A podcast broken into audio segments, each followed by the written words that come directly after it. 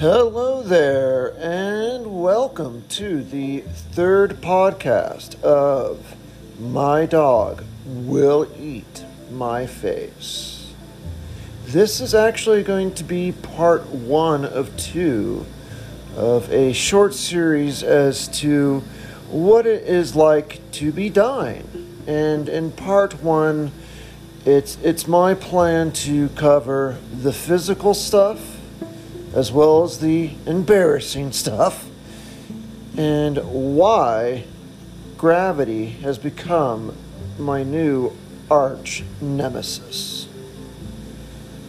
So, with that said, I feel it necessary to begin with a very fresh, uh, hot off the press uh, report, so to speak, of an incident that happened last night. Now, wait a minute. If you're listening to this a year from now, obviously it, that doesn't apply to you. If you're listening to this uh, somewhere around the end of September 2021, then it, it's been within the last few days at least. If it's later, I don't know. I might be dead by then and it doesn't apply. But anyway, at the time of this recording, this happened last night. So, uh, what basically occurred is uh, in an ordinary night, no, uh, nothing interesting, no incidents to report, nothing, nothing going on per, per usual. I woke up at uh, three o'clock in the morning. Woo, the witching hour. so I uh, went ahead and use the little boys' room. That was that's why I woke up. Uh, pretty normal, uh, and using the restroom went off without you know any issues. That's always good. You never know. but no, nothing happened in the bathroom. Uh, I then realized that I was thirsty. My throat was quite dry, and I get this a lot. I, I don't know for the life of me why this happens. Every time I sleep, I have the driest throat known to man.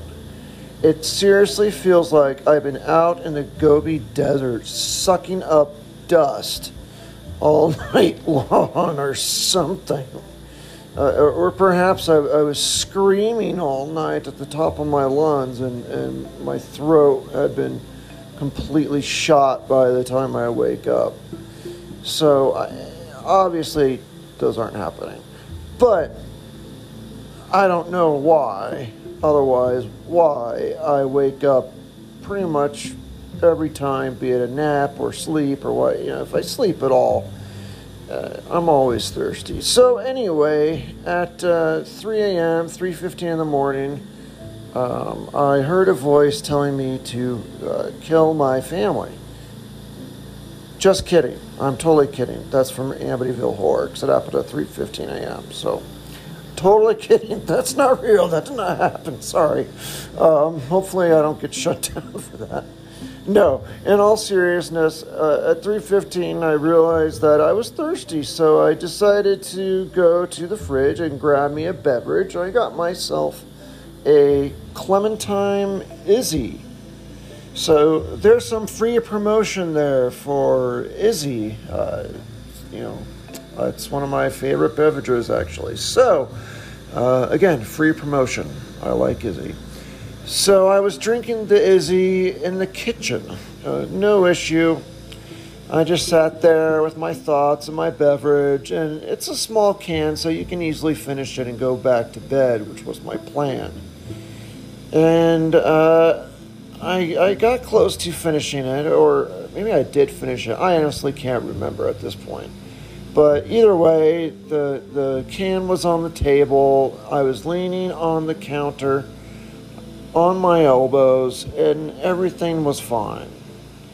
When, dun dun dun, all of a sudden, uh, my knees completely buckled and sank. It was like I was on the Titanic suddenly.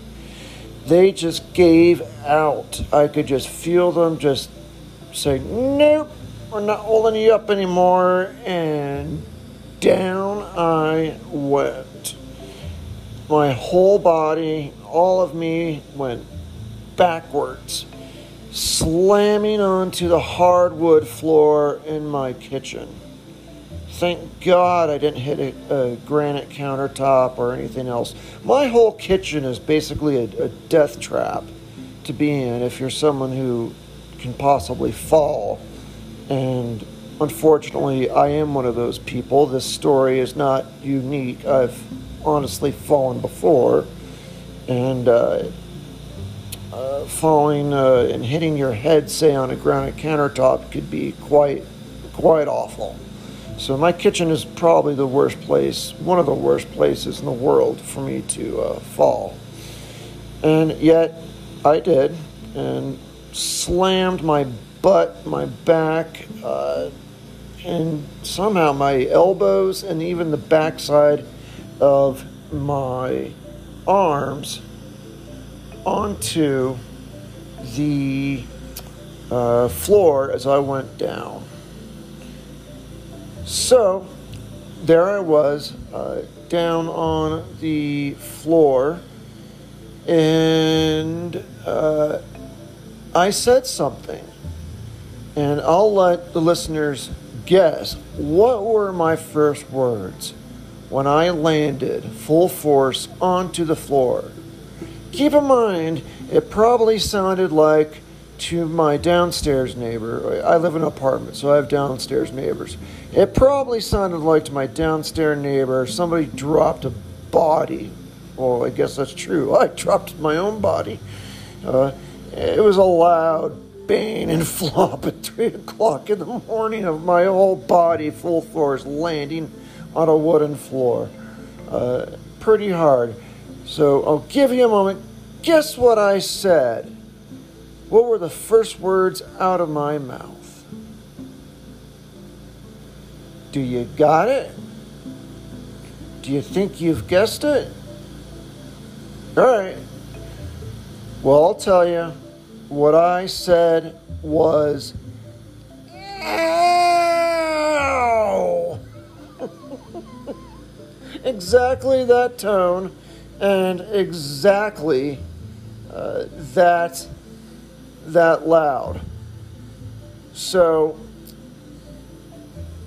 I uh, basically was laying there in pain, which was just lovely, and uh, slowly got myself up off the floor. I climbed up using the counter and the, and drawers and stuff to climb up and put myself up and standing. At this point, my knees are functioning again. I don't know. Maybe they just went on strike. Maybe maybe my knees are Teamsters. I, I don't know. Um, so uh, at that point, I got up and I did what I, I have to do when I'm in a home hospice. I, if I fall, I have to report it immediately to the hospice team. And uh, that is actually, I've, I've, asked them why. That is actually, uh, I believe, a Medicare requirement, they said. That if one of their patients falls for any reason, they have to report it to the feds within 24 hours and uh, they don't want to get in trouble with the feds. I, I, can tell you from experience, I don't blame them. It's not a good thing. So they have to send a nurse over to examine me as well. That's another condition of the law. So I report it. They send a nurse over to examine me and make sure that I guess I don't know what they're trying to confirm. Make sure that there's nothing else going on and make sure I'm okay. So I call hospice here now, 3.30, 3.45 in the morning. And sure enough, they say, okay, we're sending a nurse now. And I've got to wait up for them to show up till about 4 something in the morning. And uh, the nurse came by, took my vitals, and examined me. My vitals were fine. My blood pressure was kind of low, which is not surprising for 4 something in the morning when my sole intent is to go back to bed. But uh, everything else was perfectly fine and normal. She looked at my back and my butt, and you know, it's always fun. I don't know about you. I, I love flashing my butt to strangers. It's just so, you know, therapeutic and exciting to do.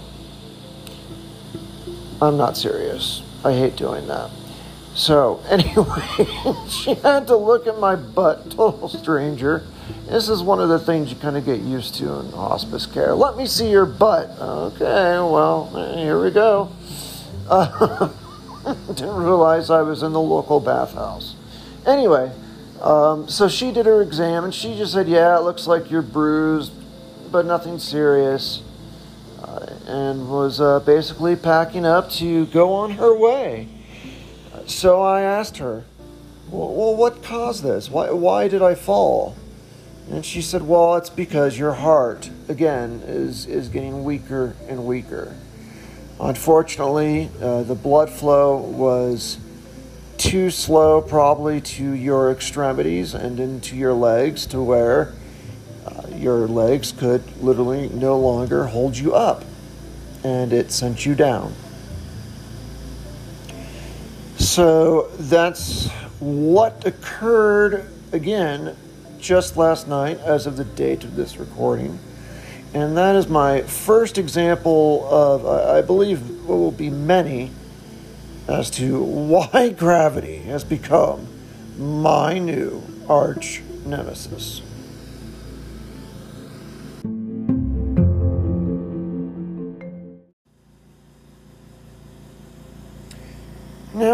Kind of think I jumped ahead of myself there by describing the hot off the press events just, just a second ago. But, uh, well, they were hot off the press, and I felt it important to immediately update folks as to what was happening. Uh, for anyone who happens to know me, uh, I know a lot of you, though, do not know me. So uh, I really should dive into really the top physical issues that affect me as I go through this experience of dying and my life so far in home hospice care. The most, the most prominent, the most significant issue by far is my kingdom for oxygen. And what I mean by that is because of my heart problem. It's enlarged. It is weak. My lungs are underdeveloped and are not perfusing enough oxygen. I suffer dramatically from a lack of oxygen, also known as hypoxia, basically, for those in the medical know how. So, so take that word to your next cocktail party and impress your friends by saying hypoxia oh, this martini is so good, it made me hypoxic or something. I don't know. Maybe hypoxic is not even a right word. But never mind. Don't use that word. anyway, uh, uh, the lack of oxygen really is the trigger for, for I think, most of these other experiences that I'll describe, uh, at least from a physical standpoint, uh, as I go through this experience. Um, and to elaborate on that a little bit more, uh, basically to underscore how, how severe this issue is with me, I am currently on between 12 and 16 liters of oxygen on a constant 24 7 flow. Without that, my oxygen plummets to a rate that is extremely dangerous. And I say there's a range. I say it's 12 to 16 liters of uh, additional oxygen that is basically pumped into me 24 7 because it, it differs a little bit when I might be at rest versus if I'm doing anything. If I'm at rest, obviously it doesn't take as much energy, my heart rate is lower, ergo, my oxygen requirement drops. But if I do little things even around the house, put away groceries, clean the countertop, uh, clean the toilet, go use the toilet, whatever it might be. Uh, it is something that requires a higher oxygen flow. Otherwise, I dip um, into dangerous territory. The, the normal human, the normal person, has an oxygen percentage uh, in their blood of about 97%, I want to say. Some people I heard have said 100%. That sounds a little hokey. Uh, I guess some people might have that. But generally, I think the average for a human is a 95, excuse me, 97% concentration of oxygen in their blood. And that's to make sure that oxygen is delivered to all their organs uh, correctly. Uh, they're being fed their oxygen requirements, and they're able to function like a normal human being. Now, as that oxygen level drops, it becomes more problematic. The heart rate tends to go up and up as that oxygen uh, saturation drops because the heart works harder to get oxygen into your body, of course, duh. So, what happens with me without oxygen is, is pretty dire. If I were to take off my oxygen, even at rest, my oxygen level would drop to generally around 65, 67%. And my at rest heart rate would go up to at least 130, if not more. Uh, now, if you fall into that range of the 60s, the 60% range of oxygen saturation, you are way into the dangerous category in that you are at risk for a severe heart attack, uh, sudden, sudden death essentially could happen to you. You can have, go into cardiac arrest very easily uh, with such a severely low rate of oxygen. In addition to that, even if you don't die, every second you spend at that rate of uh, low oxygen, you have to realize that uh, essentially it's it's killing your organs throughout your body. Uh, that's that's the worst part of it. So even if your oxygen rate is at that level for a few seconds to a minute, you are causing damage absolutely to vital organs, and that could include your brain. You could get obviously brain damage from this very quickly. And honestly, I've seen my oxygen rate drop as low, excuse me, my oxygen percentage, I, I should say, drop as low as uh, about 58%, according to a pulse oximeter. Now, that, I, I, I was shocked. I, I, I doubt it was fully accurate, but either way, it was probably not off by much. And to be that low, I absolutely should have been dead. There's no really logical reason as to why I was able to stay alive and read that and get my oxygen on and recover, which is what I did. Uh, so um, I don't understand, the doctors don't understand how I've been able to live through that through multiple occasions. But the problem of it is, is essentially uh, being tied now to supplemental oxygen 24 7 at such a high rate of liters. The, the liter rate I'm on is extremely high. It is beyond the ability of a lot of traveling uh, abilities, a lot, of, a lot of traveling concentrators or tanks. Uh, even pure oxygen tanks have a maximum flow rate of 15 liters. So if I use one of those, I have to max it out, and the tank runs out of oxygen in only 20 minutes, which is really bad, needless to say. Uh, and you might see people, you know, puddling around. Go, here's a thought Go to any small casino, go to any mountain town casino or Indian casino, any of the small casinos.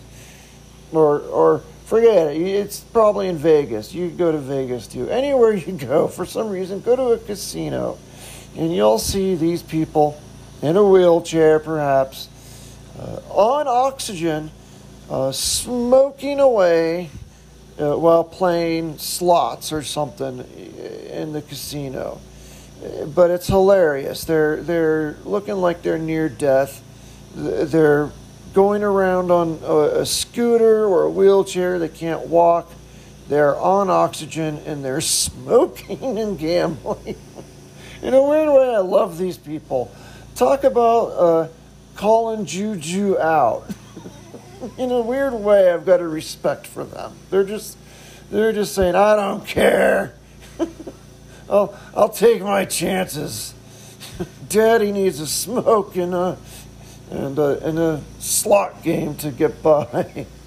so uh, I find that pretty funny. But you see these people out there. The reason why I bring this up because they're obviously out and about on oxygen. A lot of them have those like little concentrators. You hear them; they do like a little little puffy noise, and um, those those tend to not go much higher, based on my understanding, than maybe three to five at the most. I think liters of flow. So that's that's a fair flow of oxygen. I won't say it's low, but it, it's fair. I, I, think a lot of people have that. Um, if you have a flow of oxygen like that for an acute issue in the hospital, they won't release you, for example, until that gets better. That's just how it is. So it's it's bad enough in that sense. But if I had an oxygen uh, rate or uh, an oxygen requirement, supplemental requirement of only 3%, I would be dancing and clicking my heels and singing and and running around and kissing people and having a party way more than I do already, probably. Maybe at least a little bit more than I do already. I would probably do it also on Thursdays, not just Wednesdays. So I would be thrilled if I if I had that opportunity. Um, but uh, that kind of underscores the severity of my oxygen deprivation, and that I, unfortunately, don't even have the option to be one of these folks you see on a scooter in a casino on oxygen, smoking away and playing the slots no matter how you might feel about those folks. In a weird way, I really respect them, like I said. But what's sad to me is I can't do that because my requirement is so high that I have to be connected to essentially an 80, 70 to 80 pound, it seems like, concentrator at all times. It's a huge, it's not huge, it's a fairly big machine, extraordinarily heavy, that pumps oxygen through a hose into your body, through your nose or mouth. In fact, I'm on two of them because I'm, I'm on such a high oxygen flow. Normally, one is by far more than enough than for a common human. I, they go up to 10 liters, and that covers probably the vast majority of the population of folks that need supplemental oxygen. Unfortunately, I've come close to maxing out both concentrators. Uh, there have been times where I've needed 18 liters of flow. So again, they max at 10. If I put them up, each one up by just one more, I'm at I'm at 20, and that's the max. And that is the most I can get at home with current medical science. So if my oxygen rate gets any worse or much worse, I don't know what I'll do. Um, beyond living in a facility or a hospital on perhaps even a ventilator, I wouldn't have any other choice to stay alive. Um, needless to say, that would really, really suck. So, to uh, start off uh, the uh, physical issues that I have as I'm experiencing this, again, I will repeat my kingdom for oxygen.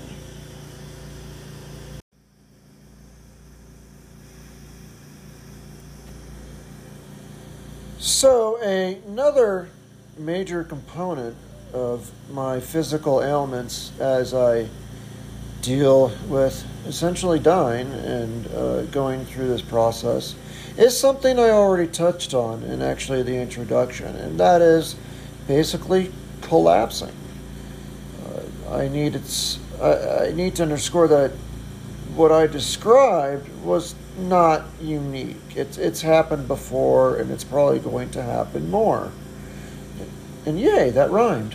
Um, so, essentially, what happens is once in a while I will lose consciousness and basically just go down as I described in the introduction and faint. I usually, well, actually, every time except for this last time for some reason, lose complete consciousness and go down. And when it occurs, I have no warning whatsoever. It, it just happens. I can be doing something uh, where I'm just sitting at my desk, where I'm walking to the bathroom, where even I'm just getting into bed, perhaps even laying in bed to where I will suddenly lose consciousness and just go down or and, and collapse wherever I might be standing. And that is uh, extraordinarily dangerous for me for two reasons. The first is because uh, this happens and, and or at least could happen, and I will fall wherever I may be. In fact, there was another time where I fell in the same kitchen that I described earlier. And the first time I fell was not so pretty. I, I did lose consciousness. One moment I was in the kitchen. I can't remember what I was doing. But whatever. I was doing something. And next thing I know, I'm on the ground in a pool of my own blood several minutes later. Now, me, you know, having the appropriate priorities for taking care of myself and reacting accordingly to such a major injury, uh, especially one like this, where, where, my head was actually bleeding profusely. That's where the blood was coming from. So clearly, I had a head injury, probably because I hit it on the granite countertop as I went down. So with with such a major injury, the very first thing I did was clean up the blood in the kitchen before it stained. So that was my first priority was to clean things up. I I held the uh, cleanliness of my apartment above my own personal well-being. uh, all I did was wrap a towel or something around my head and said that will do for now and uh, diligently cleaned up the puddle and all the blood splattered all over from it. And uh, it took a while. Was, there was a lot of blood. Uh, so I vigorously cleaned that up. And then I did the next smartest thing. I went to bed, which is, I think I've heard, the worst thing you can do when somebody faints because that is easily a way to make sure they will never again wake up. You have to there you have to keep them awake oftentimes once they once they faint because there's a chance they can fall into a coma or something if they go to sleep after that. So, me as brilliant as I am, first cleaned the kitchen, then went to bed. Those were my priorities. With the towel just wrapped around my head, that's all I did to help the bleeding. Uh, I then woke up several hours later, obviously. Towel was still around my head, but my bed was completely soaked in blood now. So the head was clearly still bleeding. It was still a major issue. And finally, at that point, I said, okay, I better go to the hospital. So it took that for me to get off my butt and realize that this was a major injury and I need medical attention. So I went to the hospital and they, they looked at it and they confirmed I basically cracked my skull open.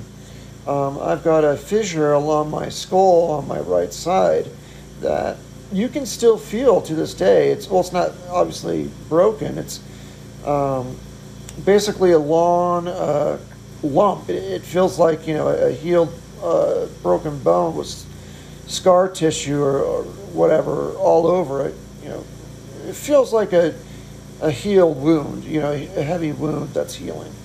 And so it's a big, long lump along the side of my head. You can feel it to this day. So I definitely cracked my head, and I definitely did brain damage, is what they said. I definitely had a, had a major concussion and definitely caused some brain damage when I smacked my head that hard on the granite uh, countertop.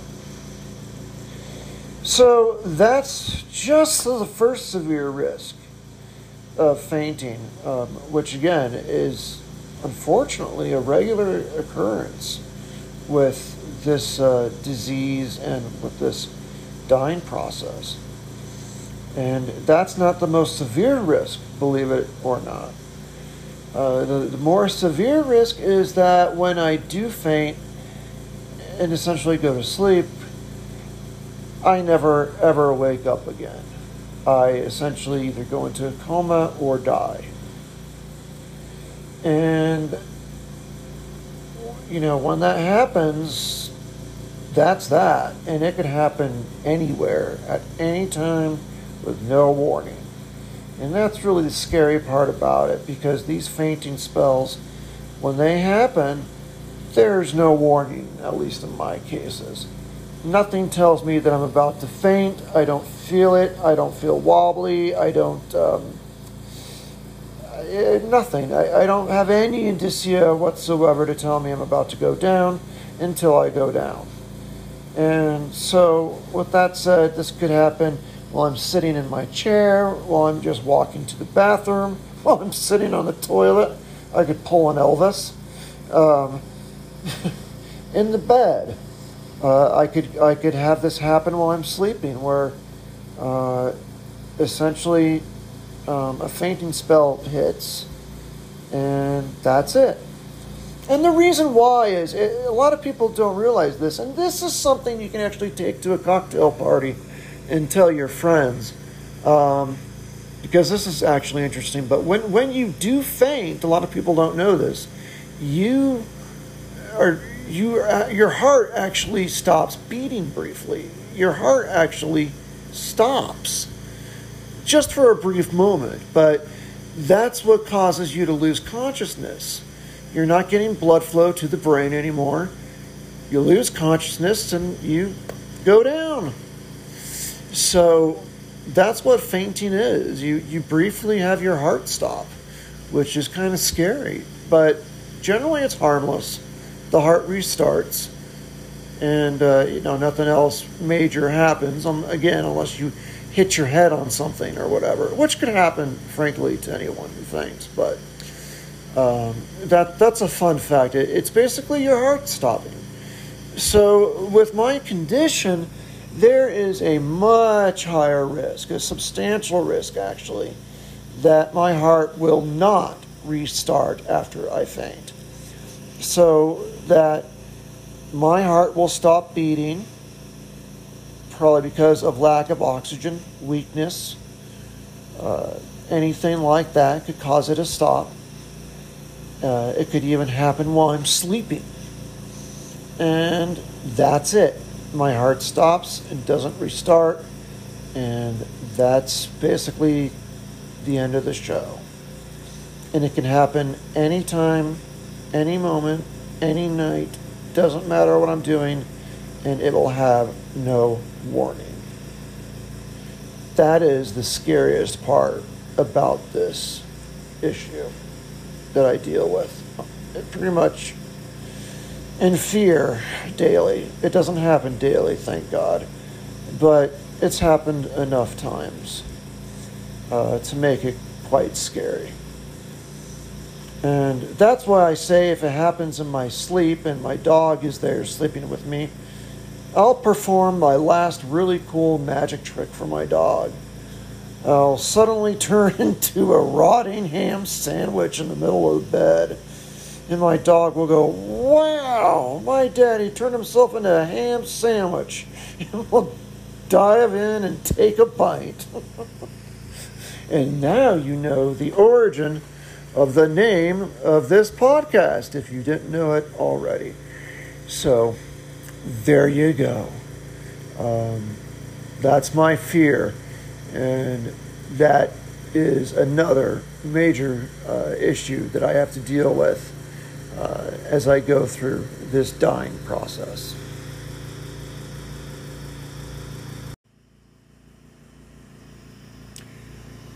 So, moving forward, a, another physical uh, condition that I've been dealing with as I go through this process, as they like to call it in hospice care. Death is just a quote unquote process, they call it. It's very interesting. Anyway, another, uh, another fun feature that I've experienced, uh, and this is of course, due to the lack of oxygen, um, which I'll get into more of. But it is water retention, and essentially uh, just awful, awful bloating. and bloating is a serious, serious problem, and water retention is a serious, serious problem. And I will bet every maybe not every, but a lot of middle aged women listening to this saying that bloating is a serious problem are saying, Yay! You go, girl! Sorry, I promise never try to do a high voice again. anyway, so bloating, water retention. What happens is the heart is so weak is that it can't effectively pump the fluids throughout the rest of my body. And that being said, my body, instead of, of pushing fluid that I ingest, no matter what it might be, not just water, iced tea, juice, milk, liquor, whatever it is, it tends to not make it through the kidneys and the liver and, and exit the body, but rather gets retained in the actual tissues of the body and that causes a lot of uh, swelling and bloating. The worst place where it can happen in my case is in my stomach. So it looks like I'm basically um, a complete fatty, an enormous belly. No, it actually looks like I'm probably six months pregnant now at this point. Whereas before the the water retention, um, I was a pretty wafy, thin little guy. I think everyone said that, uh, you know, they could easily break my neck like a chicken, so to speak. I was such a little guy. Uh, and uh, now I weigh more than I ever have in my entire life. Uh, and, and no, it's not because I'm going to the buffet uh, and eating everything at, uh, at the Applebee's or something awful like that. No, it's it's water retention. It's bloating, uh, and it tends to be retained in the stomach, in the legs, in the feet, and in the ankles. At least in my case. Although with this with this issue, it could technically be stored and retained anywhere in the body, the face, the the head. And actually, I do get some retention in the face. I, I have noticed that. I do get some water retention there. Um, but it, it could really appear anywhere. In my case, the worst places are the stomach and the feet and ankles. That's, that's by far the worst, the water retention. Uh, another fun word for it uh, that causes is edema. Uh, I'm sure many people have heard that word before. And edema is just the swelling of, of tissues in the body because of fluid retention that cannot make it through the liver and then the kidneys to be passed along. And that's because the heart is, at least in my case, the heart is so weak, it is incapable of uh, beating effectively to push that fluid that you have uh, swallowed or, or, ingested through your system and out um, through uh, uh, your kidneys and into the toilet where it should go. And instead, it, it stays in various spots anywhere within the body. Uh, it, it is controlled somewhat. They try to control it with medication. Uh, they basically give you diuretics that try to make you pee constantly to get the water out of your body. Uh, at this time, I'm on what my doctor described as an elephant load of diuretics. Uh, they couldn't possibly prescribe any more, they said. I'm on the highest possible dose a human could possibly handle. Uh, just to get the fluid out of my body. And even with that, unfortunately, like I said, I know way more than I ever have before. Just since I've joined hospice, I have gained 40 pounds of water weight. It is truly disgusting. Uh, it is truly embarrassing.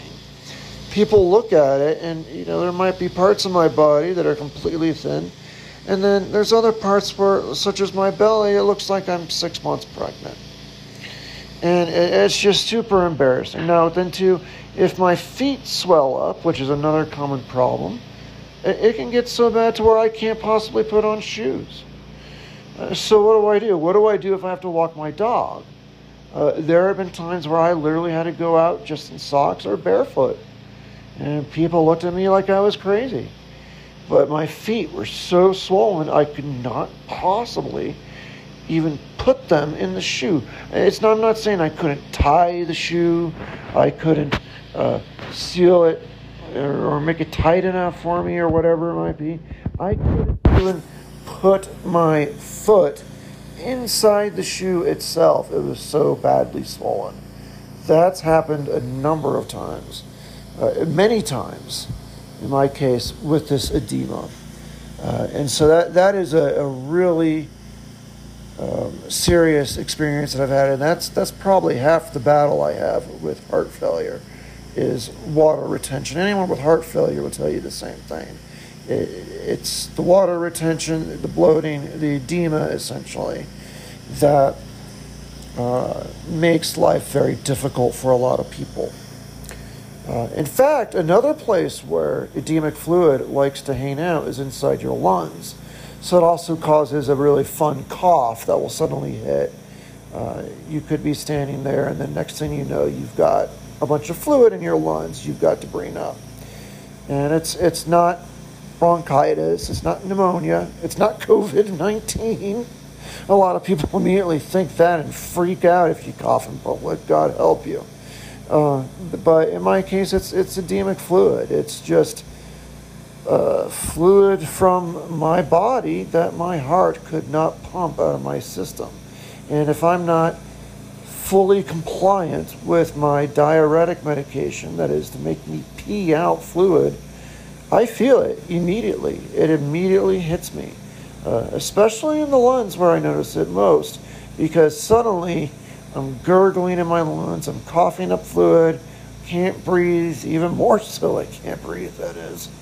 And uh, I'm bringing up edemic fluid out of my lungs. Um, sorry, my voice is still hoarse now from being so high. Again, I apologize for that. anyway, that is, uh, that is another uh, problem that I experience is this uh, edema and bloating. Another way to treat it, so to speak, or a way to handle it is actually massage, believe it or not, um, especially really with respect to the feet. Uh, my feet, when they get swollen, it's, it's, it looks like I have elephantitis, to be blunt. Uh, so this is some of the embarrassing stuff with this, this process. Uh, this, the, the feet essentially swell up on the top of the foot with a big dome. Looks totally unnatural. It's, it's so bizarre. It looks like a normal human foot, except the very top of it, where you normally would maybe see your, you know, a little bit of your bones, and it's normally a hard surface like, you know, normal foot. Instead, it's like this big, uh, protruding dome, squishy dome on the top of your foot that it's just a, it could be enormous. And, and all what's in there is fluid that you're retaining. So so the second way to handle it uh, and i've tried this before is actually uh, edemic massage where what they do the massage person the masseur what they do is they push the, the fluid from the foot back up towards the heart or the fluid in the legs and the ankles they, they push it back towards the heart, so up towards your uh, torso. Um, and, and, it's a really a trip when it, it's done because you can physically see these these pockets of fluid being pushed through your foot up the the ankle and up through the knees and legs and everything as, as the masseur pushes it towards the heart. So you can actually see the fluid move within inside you, which is a real trip.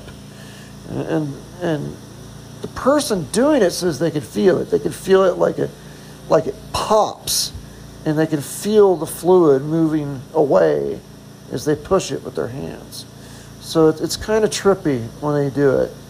Uh, unfortunately, it's also extraordinarily painful the nerve pain from edema is insane. So, unfortunately, because of my edema, I'm on a lot of painkillers uh, normally, you know, basically full time. I'm on one painkiller or another because edema swelling is so painful and so difficult on the nerves. Uh, it gets so bad in my case that if I'm experiencing uh, any significant edema in my feet, especially, just touching it, just uh, if I take my finger, my own finger, and touch my foot where it's swollen, it is a sharp, terrible shooting pain. So when you get these edemic massages, they're actually extremely painful. It feels like it feels like you're going through an Al Qaeda torture. To be honest, it, it's intense. But when they're done and when they've moved that fluid out, you have such a relief. The swelling is gone in your foot. Uh, you can walk again. There's no more, you know, constant edemic pain. Uh, even when no one's touching it, it just for a moment just feels so wonderful. And I say for a moment because it is temporary, obviously. The fluid is then going to roll back down slowly to where it was and, and crowd where it shouldn't be, and again, and then can be a, be a problem uh, unless you get it out of your body through a diuretic. Uh, so it's a temporary solution, but it can last, you know, a few hours, uh, which is enough for me when I'm having a lot of edema, a lot of swelling and the pain, the regular pain, is just so bad from the swelling that even though the massage itself is way more painful, the aftermath of perhaps a couple hours of bliss is worth it. So, uh, definitely, I, I, engage in the, that kind of massage whenever I get the chance. I'd probably even let a strange hobo give me an edema massage. I love it so much. So, uh, that is a, another fun factor of, of the condition and uh, my experience as I'm uh, uh dying in home hospice that I wanted to share. Now, so far, I've described a lot of physical features of my experience that uh, contribute to my feeling that, yes, indeed, gravity is now my arch nemesis I didn't quite mention it uh, in the last segment, but the reason why uh, the fluid pools in the lower parts of the body is because of gravity, of course, my good old friend. But um, moving forward, I am going to talk about uh, a different subject now, a, a different physical uh, feature that I experienced through this that I think touches on the embarrassing side. So uh, bear with me because I, I, I am going to disclose some facts that are very embarrassing. They're quite humiliating, and uh, I can't believe I'm actually going to reveal some of this publicly. So, that being said, it has been odd in that I feel like I've reverted back to five years old in some respect. And I'll tell you why. Uh, this hasn't happened a lot, but it has happened, and it is just horribly embarrassing. But unfortunately, another physical event that I've experienced is incontinence. Basically, what's happened is uh, I would go to the bathroom and not know it. I would, well, several times I've wet the bed. Um, not every time, but there's been several times where I have. And to me, that's shocking. It's embarrassing. It's horrible. When I was a child, uh, honestly, I never remember wetting the bed. I've never been a bedwetter as far as I know. I have no recollection ever, honestly, of wetting the bed. So I don't even remember doing that in my childhood. But unfortunately, I remember doing it now I've in my 40s, which is pretty, pretty darn sad. Uh, and uh, I've talked to my, of course, my doctors about this in hospice, and they say, well, it's just because the severe fatigue you go through. Um, as a, as your heart struggles and your lungs struggle, you experience this severe fatigue, which is true. I get tired very easily. I'm often fatigued. Uh, yeah, it's hard for me to get up in the morning. It's I lose energy very quickly. Uh, but apparently, it can get so bad to where I'm so tired, I am asleep, and the urge to urinate does not even wake me up. And basically, that's how they described it. So that's occurred a few times. And uh, again, it's never even happened before in my life. But frankly, incontinence is a new, new thing that I have to struggle with occasionally. The uh, first time it, it, happened was actually a very scary time. And actually, it wasn't in bed, I wasn't asleep when it happened. Uh, it was the time when basically I, I went to the hospital and when my doctor gave me just a few years to live. You know, I mentioned this in the introduction to this podcast series that is the hospital stay. I didn't say what brought me there, and what brought me there was actually uh, an event that included my very first uh, incontinence experience what was going on is I was actually working from home. It was a normal day. I it was a Friday. I was just going through my job on my laptop. I was in my apartment, but I, you know, definitely working. Uh, it was afternoon, late afternoon. I had pho for lunch. I remember that. uh, my dog was with me and happy, and uh, you know, I was looking forward to the weekend, and everything was fine. And as I was sitting there in my chair at the laptop, I noticed, by golly, the chair was wet. And at first, I blamed the dog. I started to yell at him and say, Yeah, what did you do? How did you make an accident on the chair? Thinking, Oh my God, I can't believe I sat in it. And then I realized, wait a minute. my jeans are all wet too. And it hit me. That wasn't my dog that peed the chair. I peed the chair. And I had no sensation of it whatsoever. I didn't feel like I had to go. I didn't have any urge to go. And I did not even feel I was going. There was nothing there.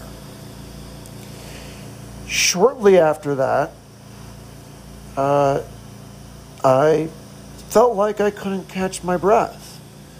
I was breathing heavily. I felt like I just, no matter what, I couldn't just breathe. My oxygen level looked great, but I was gasping for air. And then I had a, just a dire feeling of dread overcome me. Uh, it's hard to explain, just a severe feeling of dread. And eventually, it didn't take long, but I did call 911 because I knew there was something seriously wrong. And later, I came to be proven correct. As my doctor said, apparently my right ventricle was failing. And uh, I managed to change my pants somehow, thankfully, before the paramedics showed up. Um, and they showed up, and then the next thing I did was throw up everything I'd ever eaten that day. Um, that's how I remember I ate pho for lunch. It's disgusting, I know. But basically, what was going on is my body was doing a, a full shutdown. It was it, the organs were shutting down, and, and I was beginning to expel everything. You know, when a person dies, they you know, they wet themselves. They if they have if they have to go, they will also you know do number two on themselves. Uh, they'll also often throw up before they die. The body will just expunge everything as it starts to go through its own process of, of dying. And in hindsight, after things calmed down and I got to the hospital and you know, a few days had passed, we all realized that's what was going on. That's what made me, unfortunately, pee myself at the time was I was going through the beginnings of a death process. Um, so that was the really scary first event of of incontinence. But obviously, it's it's continued um, since then. So that, that's, that's a true but very embarrassing fact of another uh, miserable physical feature that I've had to deal with as I am dying. But that one, thankfully, I guess, is probably no fault of gravity's.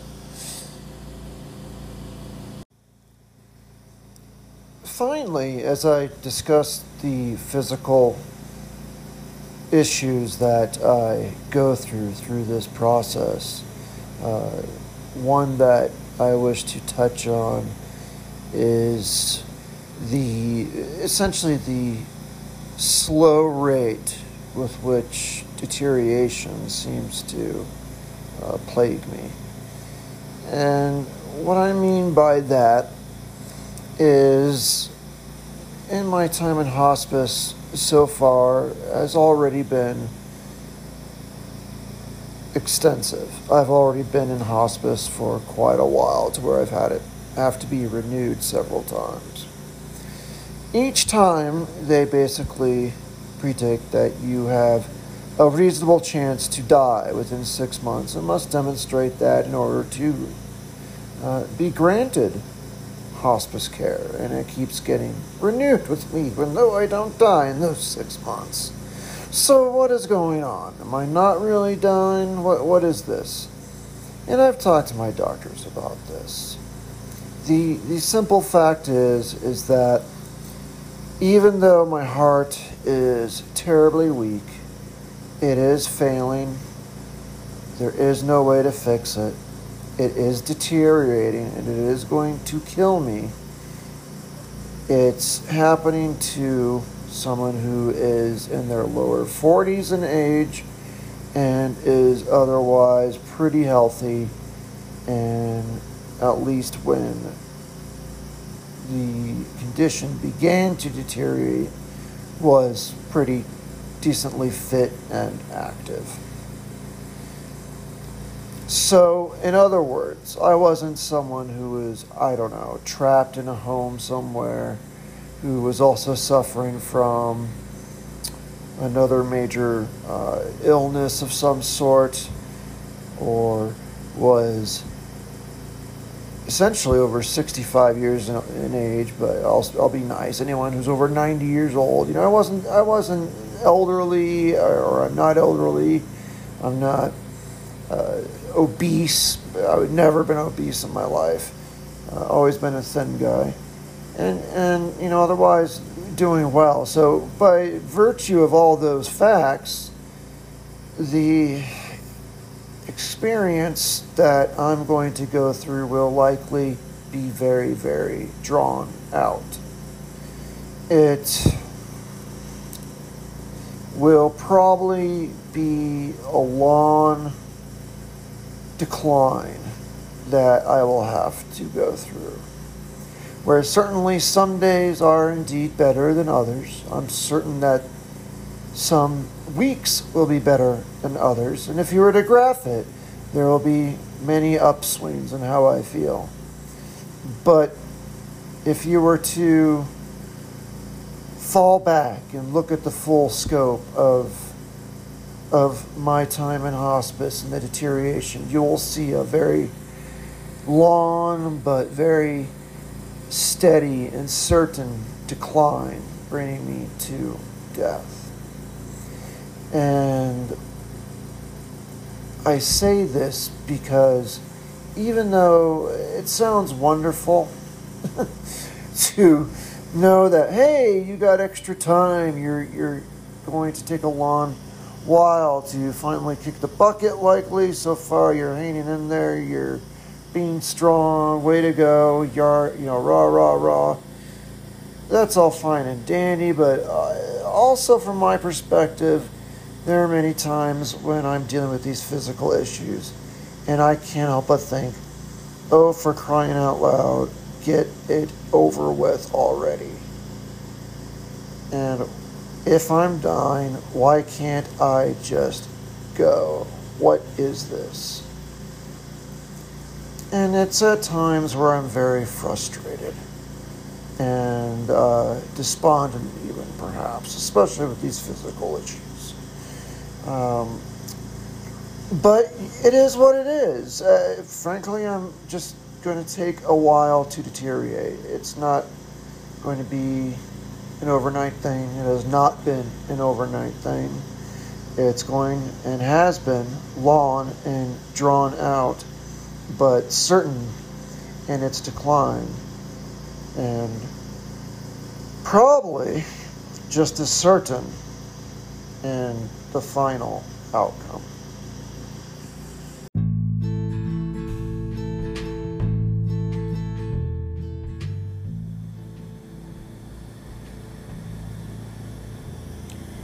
So, as I come to the end of this particular podcast, I want to point out that this is actually just a summary of the physical characteristics of my decline that I'm experiencing. I am quite certain I've left some things out, such as the neuropathy of my toes. That's one example. Uh, but I'm sure there are many other that uh, I've left out. But I feel that this is, if nothing else, a good overview of what the more prominent physical issues are in my experience as I decline in my health.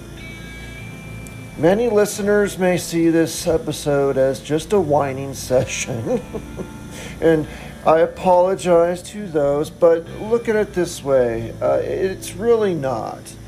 Um, I'm constantly reminded of those in history who too had a lousy deck before them. One such individual, one person who certainly knew what it was like to have a lousy day was Winston Churchill.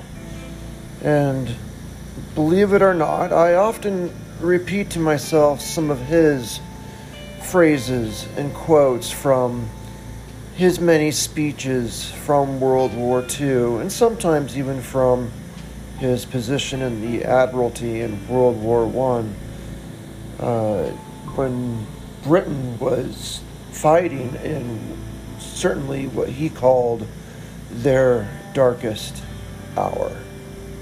He would say quite often, never worry, never flinch, and never despair. That is something I take to heart and repeat to myself on the regular. So rather than focusing on my physical losses, I don't dwell on them per se. I don't sit at home and sob and worry about what comes next. I guess I do worry to some extent, but it's not paralyzing, certainly. I move forward, sometimes as if nothing is wrong. Now, now, truth being told, when I do that, I am often reminded harshly that that is not the case, that there is something wrong, and I get stopped in my my petty human mortal tracks. Nonetheless, I, I get back up and face what is coming next. Even though it's it's that rough beast, its hour come at last, is slouching towards Bethlehem to be born. Sorry for the dark uh, Yeats reference there. that's I promise that's the darkest I'm going to get in this podcast here at the end.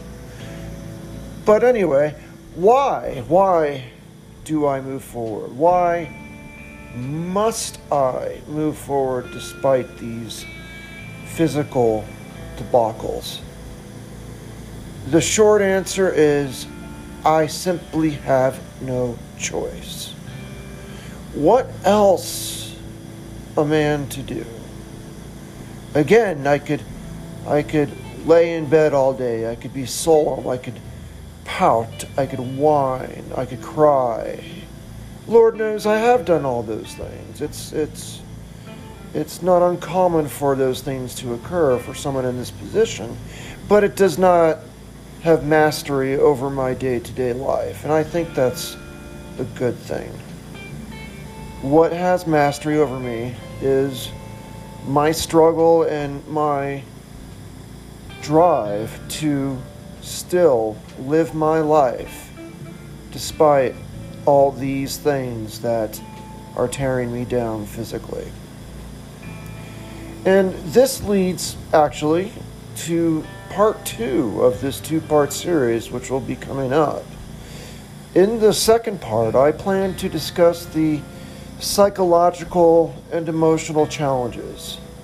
Uh, so, specifically, stay tuned for that. I think the challenges that are emotional and psychological often prove more difficult than the actual physical loss. So that might be quite the uh, interesting uh, second part of this series for listeners to tune into. That being said, don't forget to follow this podcast and set notifications for new, po- new podcasts. Uh, I know uh, it can be annoying to get push notifications to your phone, uh, but this is hopefully just a weekly podcast or somewhere there around. So I, I promise not to inundate listeners with new episode, new episode, new episode, new episode uh, until you defenestrate your phone. I don't want that to happen to anyone. So uh, definitely, uh, I'll try to keep it as harmless as possible, but I ask you to do turn on those notifications so that you are aware when there is a new episode because, in cases such as this, I, I really think that the psychological effect, even though it is more profound, it could also be more telling as to why I do get up and move forward despite these physical issues. And never forget, as I close out, never worry, never flinch, never despair.